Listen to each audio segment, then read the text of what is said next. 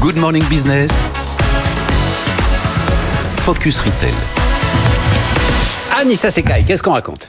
Le prospectus n'a pas dit son dernier mot. 7 Français sur 10 en lisent, ils y consacrent 38 minutes par semaine. Et pourtant, pour la première fois depuis des années d'exploitation, l'activité est en légère baisse. Certaines enseignes comme Monoprix ont même cessé la distribution dans les boîtes aux lettres depuis le début de l'année. On peut expliquer cette décision par l'accès compliqué des boîtes aux lettres parisiennes, sachant que la cible de Monoprix, c'est justement les urbains en Ile-de-France. Le prospectus s'est attaqué pour des raisons écologiques, mais aussi pour son efficacité remise en question.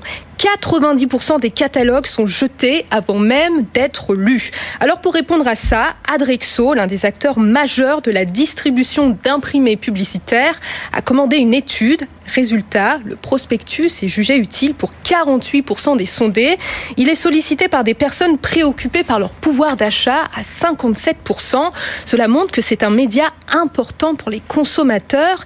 D'après l'enquête, ils s'en servent pour connaître les promotions, les bonnes affaires, comparer les offres et équilibrer leur budget. C'est même une habitude bien installée dans les foyers. Plusieurs générations préparent leurs courses de cette façon, en cochant les produits à acheter. 2010, le groupe Leclerc avait annoncé la fin des prospectus papier au profit de la digitalisation avant de se rétracter. La raison est simple, ce papier peut générer jusqu'à 15% de trafic en magasin. L'avenir, c'est donc l'alliance du digital et du papier avec des prospectus en réalité augmentée, comme il en existe déjà avec des QR codes, des jeux et des animations. Un coup de jeune nécessaire pour continuer à exister.